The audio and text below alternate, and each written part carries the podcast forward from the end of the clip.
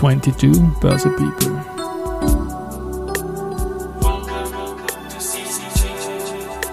Is now in season 2. Presented by Baderbank.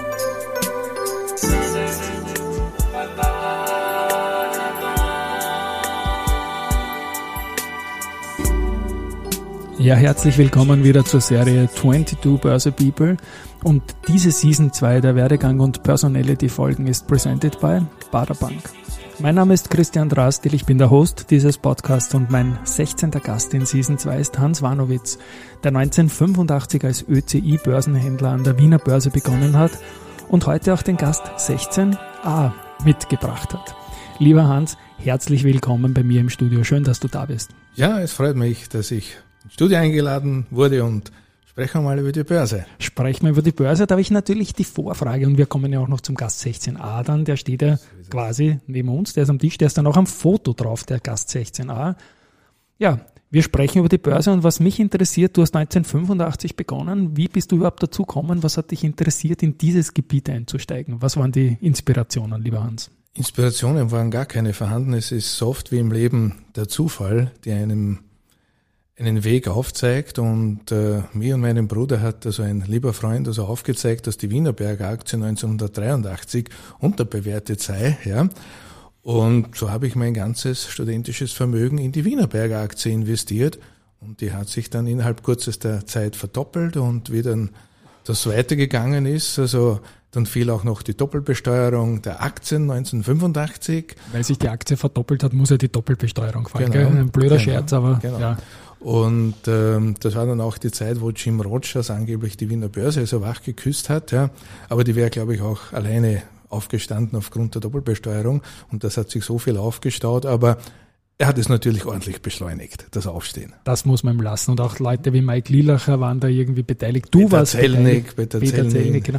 Hau noch ein paar Namen raus von damals. Das ist immer so schön für mich. Zellnig. Wer war noch dabei? War der Franz Kiegel schon? Der war Ah, der Gott, Gottfried ja. Springer genau. war, da, war dort ja. bei der Girozentrale, die waren ja führend. Auf der Seite der Länderbank war Topolanek, ja, groß, ja, Herr Amstler, ja, genau. an der Kreditanstalt Peter Ressig. Ja, das geht, ja. das geht runter. Ich habe dich vorgestellt als Börsenhändler der oder des ÖCI. Ich glaube, es war des ÖCI. Das ist lange her, ÖCI, das war quasi deine, deine erste Funktion, die ich da gefunden habe, auch auf LinkedIn, wie du selber eingetragen hast. Erzähl mal den Hörerinnen und Hörern ÖCI. Was ist das gewesen? Ich weiß es ja, aber du warst das sicher besser. Das österreichische Kreditinstitut äh, war seinerzeit eine Hypothekenbank ja, und war eigentlich äh, federführend also bei der Emission von Hypothekaranleihen und war auch als ein führendes Wertpapierinstitut ähm, und das hat man auch also seinerzeit an der Börse gesehen von den Kojen, vom Ranking her. Wir hatten unsere Koje gleich neben der Nationalbank. Und wir sprechen da von einer Koje im historischen Ringstraßengebäude, das man Genau, am, am historischen ähm, Börsesaal. Schön. Und ja, und die Geschichte von damals war also wirklich noch ein Rufhandel an der Wiener Börse. Damals hat es kaum noch IT gegeben. Und du warst äh, quasi ein Börsenhändler ja. und Sensal war da die Zusammenarbeit. Wie kann ich mir damals so einen Handelstag vorstellen? Wie ist das losgegangen? Wie, wie war das? Wir sind also an und für sich, es hat damals schon mal so eine sogenannte Vorbörse gegeben. Also die einzelnen Institute hatten bereits also eine Vorbörse, wo so gehandelt wurde über Reutersschirme, wo Kurse gestellt wurden. Und so circa dann um 11 Uhr ist man schon langsam zur Börse gebildet mit den Orders, die man in den Büchern hatte. Das sprich also was die Kunden aufgegeben hatten. Und dann also hat man an der Börse dort ähm, die Spitzen, die, Wiener Börse war ja eine Spitzenausgleichsbörse, äh, die Spitzen beim Sensal oder bei einem freien Makler so aufgegeben.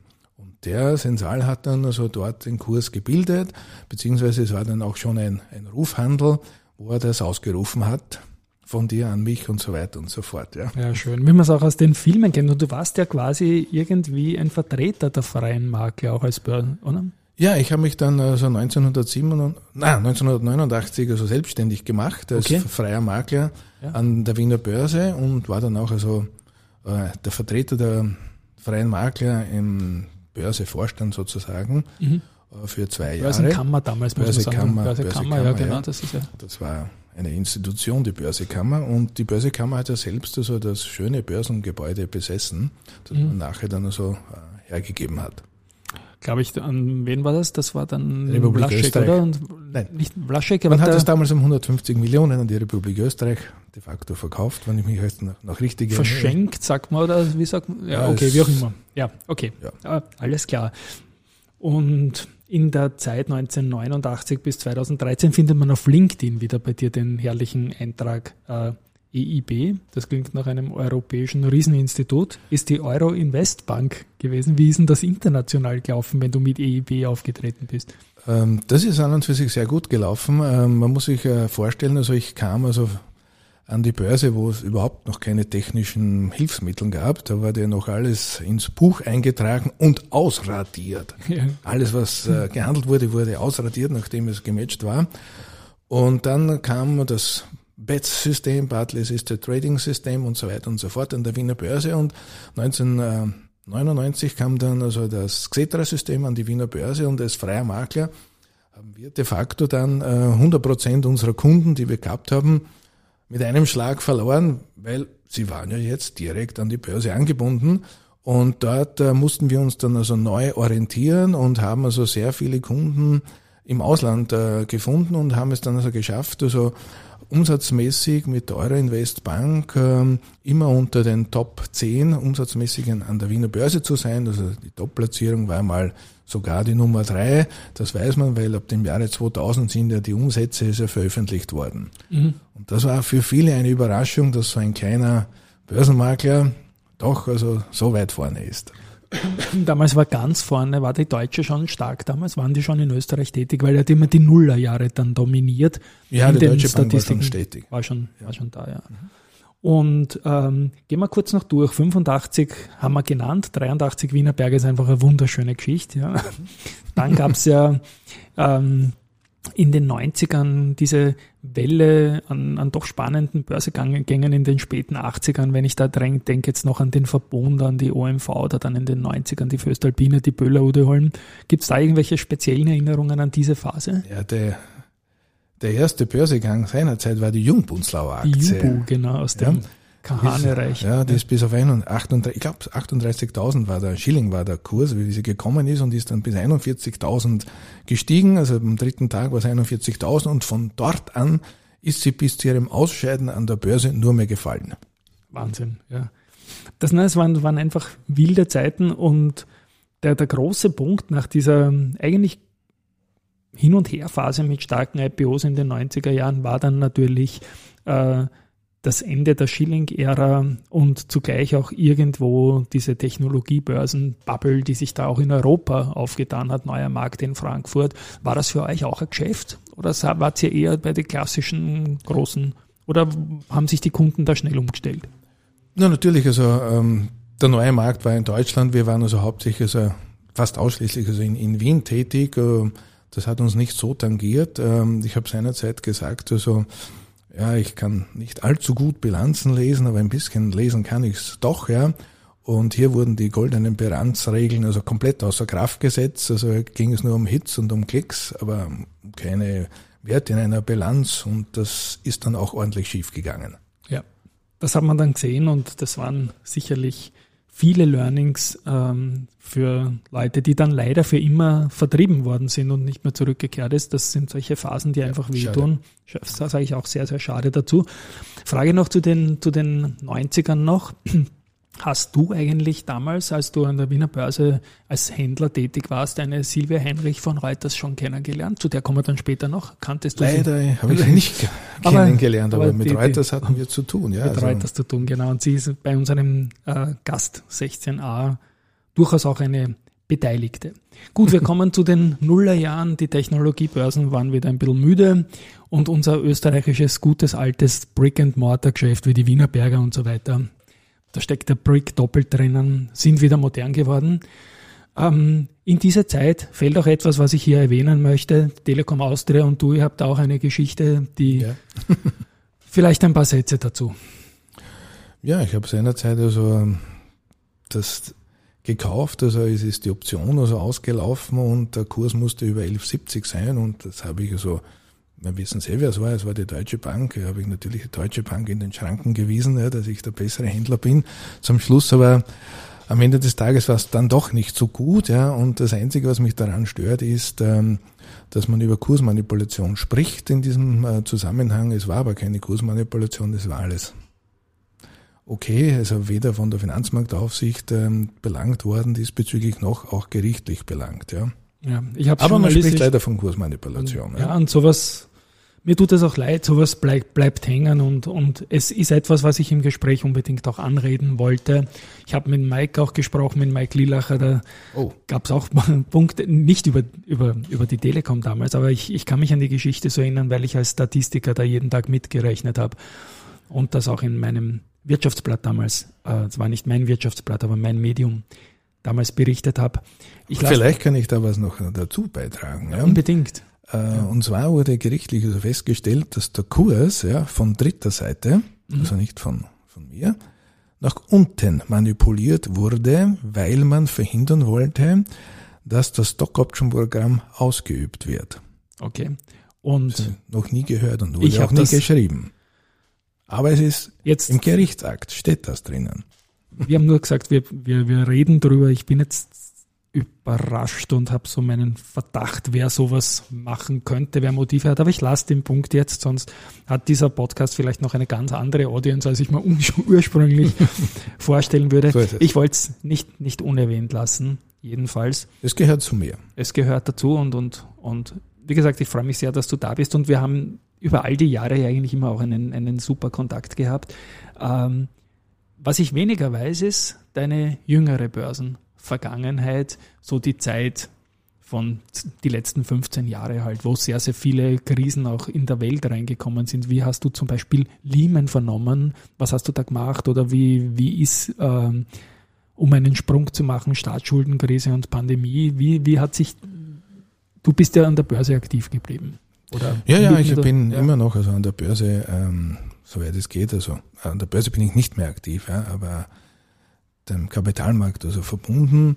Und äh, Lehman, ja, das haben an und für sich gut überlebt. Mhm.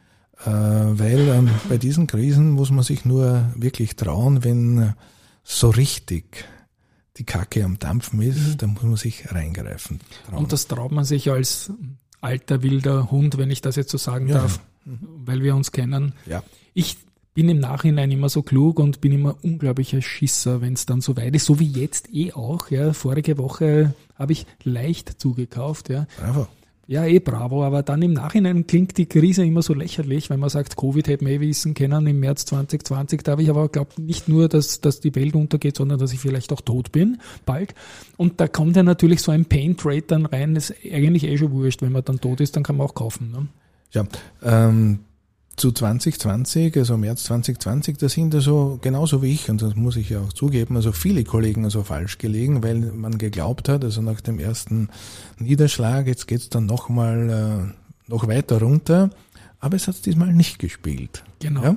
Und da sind viele überrascht gewesen, dass es nicht tiefer gegangen ist. Ich glaube überhaupt, dass Lehman und im Besonderen Covid in diesem März 2020, wer da einen Fehler gemacht hat, das wirst du nie wieder aufholen können als professioneller Investor, weil da auch die Recovery so schnell war, dass du dann nicht mehr aufholen kannst, über Jahre nicht den Performance-Rückstand, wenn es nach unten gegeben hast oder gegeben wurdest oder je nachdem, wie du positioniert warst, wie gehebelt, ob dich der Markt da abgeworfen hat, du bist, das holst nie wieder auf, meiner Meinung nach. So ist es, ja? das ist immer das große Problem, also wenn man also kein, kein reiner Trade ist, sondern also fondsmäßig veranlagt ist oder sonst. Also wenn du nicht das in den entscheidenden Tagen investiert bist, äh, bist du vollkommen richtig, Christian, das holst du nicht mehr auf. Ja. Na gut, was wir auch seit lange haben, ist, ich, ich schaue ja dauernd auf den Gast 16a. Wir haben jetzt einen Podcast, der ist natürlich Audio, aber uns gibt es natürlich da physisch. Wir sitzen wie in meinem Büro im 9. Äh, und da ist der Gast 16a und du, du gibst mir jetzt ein nonverbales Zeichen irgendwie. Prost. Ah, schön. Warte, dann machen wir das auch noch.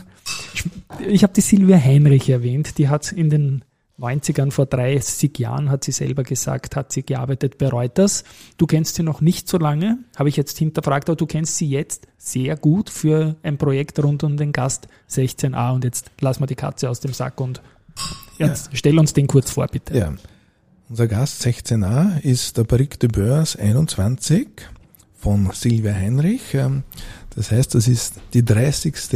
Emission vom Barrique de Beurs. Entschuldigung, da sprichst du ganz anders. Die 30. Emission, da nicht, nicht so dieses Aktienhändler-Speech und ein bisschen so, sondern da ganz, okay, wollte ich nur einwerfen. Ja, das ist eine ja. liebe Beziehung und äh, geworden und ähm, es war eine lustige Idee, wie das ein und für sich so entstanden ist. In den 1991 war damals junger Makler und habe so die Anleihehändler der Wiener Börse zu einem Ausflug in das Weingut Taschen nach Golz eingeladen. Und dort haben die beiden Oberprokuristen der CA gesagt, ja, dieses Fass haben wir gekauft, Hansi, und das musst uns organisieren, dass wir den Wein kriegen. Ja. Natürlich am nächsten Tag am, am Parkett war das Thema Nummer eins, na, ich will auch einen Wein. Ja. Und so sind es zwei Fässer geworden, die man also hier äh, verkauft hat und die waren dann auch zu liefern. Ja?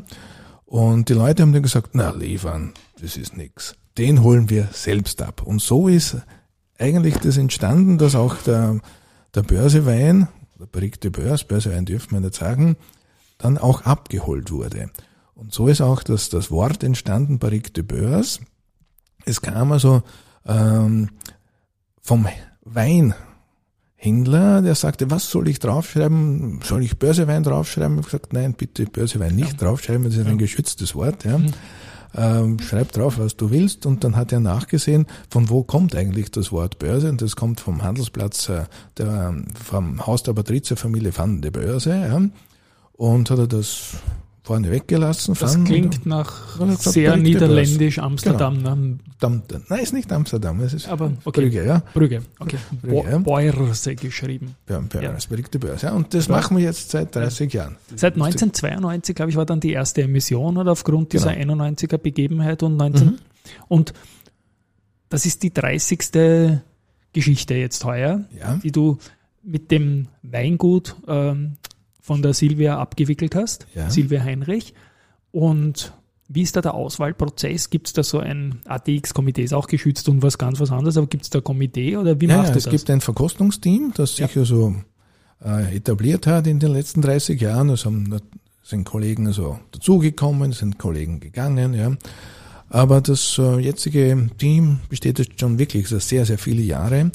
Und wir lassen uns immer ähm, fünf äh, Weinbauern suchen wir aus und da lassen wir uns Fassproben zu mir ins Büro schicken, wo wir dann eine verdeckte Verkostung machen und der Wein, da haben wir ein eigenes Bewertungsschema entwickelt und der Weinbauer mit der besten Punkteanzahl, zu dem fahren wir dann hin und versuchen dann aus vier oder fünf Fassproben den Barrique du Beurs zu küvertieren. Das klingt dann nach einem durchaus sinnvollen und freudvollen äh, Hobby irgendwie. Wie sehr ist es Hobby und wie sehr ist es da schon ein bisschen mehr als Hobby geworden? Weil es ja, glaube ich, eine recht große Geschichte auch, ne? Ja, das hat sich also mittlerweile so ordentlich also, äh, entwickelt. Also, wie gesagt, äh, beim ersten Jahr waren es zwei Fässer, die an den Mann gebracht wurden. War noch lustig auch.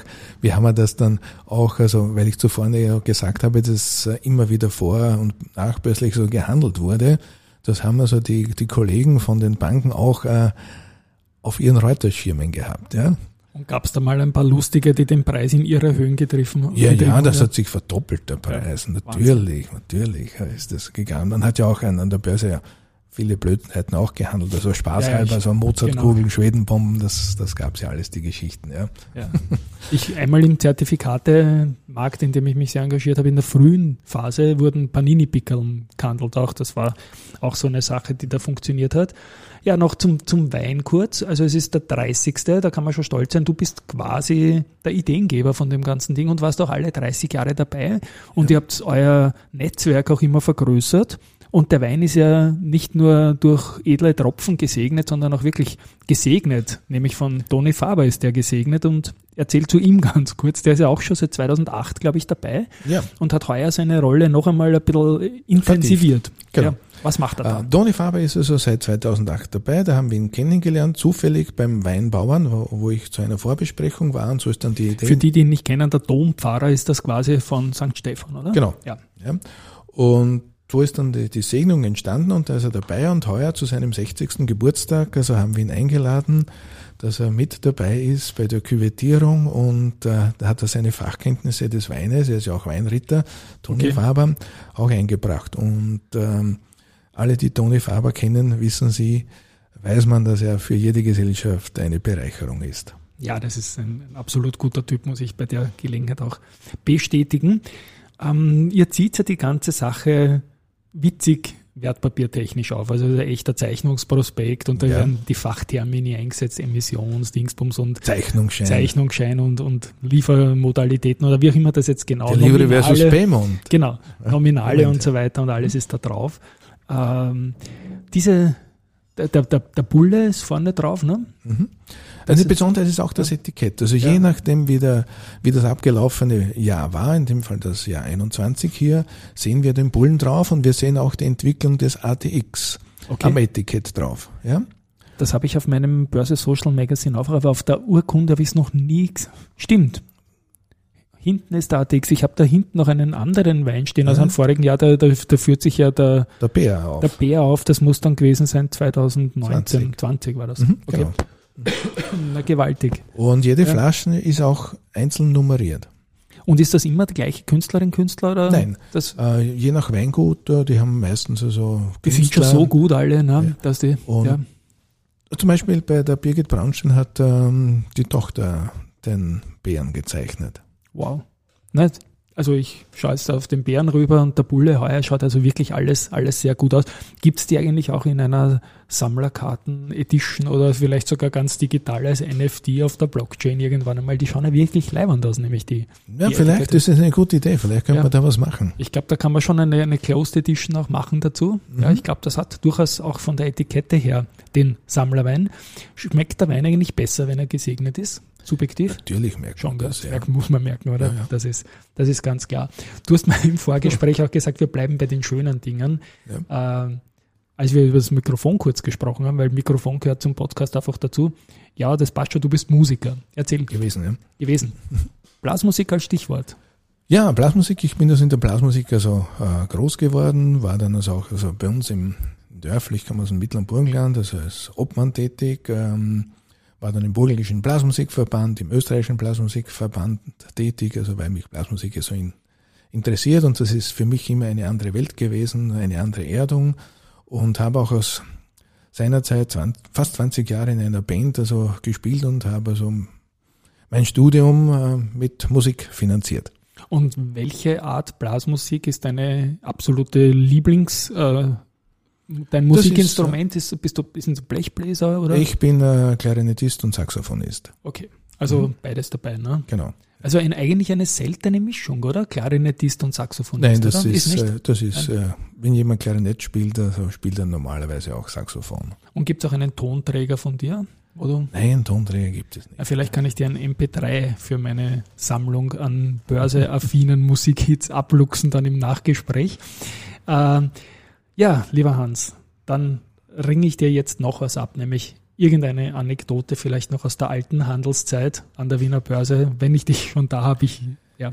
Ja, das waren äh, schöne Zeiten an der Wiener Börse, wenn ich das so sagen darf. Also wenn man sich ja so tagtäglich getroffen hat, immer die gleichen Leute und da ist auch also neben dem Handel auch äh, der Schmäh gelaufen.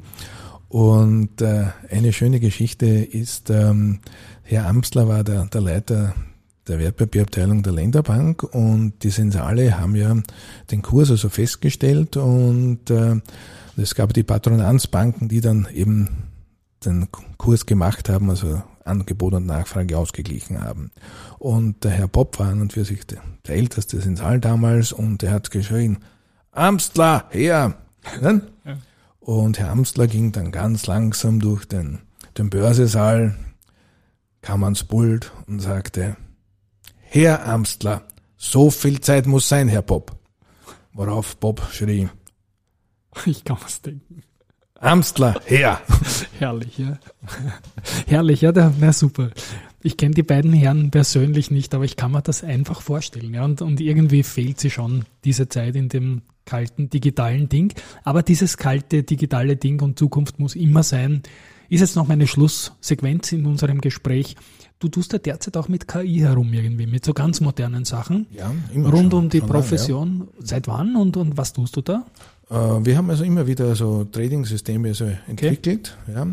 Und im Hintergrund haben wir das immer schon, also immer schon seit den 90er Jahren machen wir das. Seit den 90ern. Ja, ja. Wow.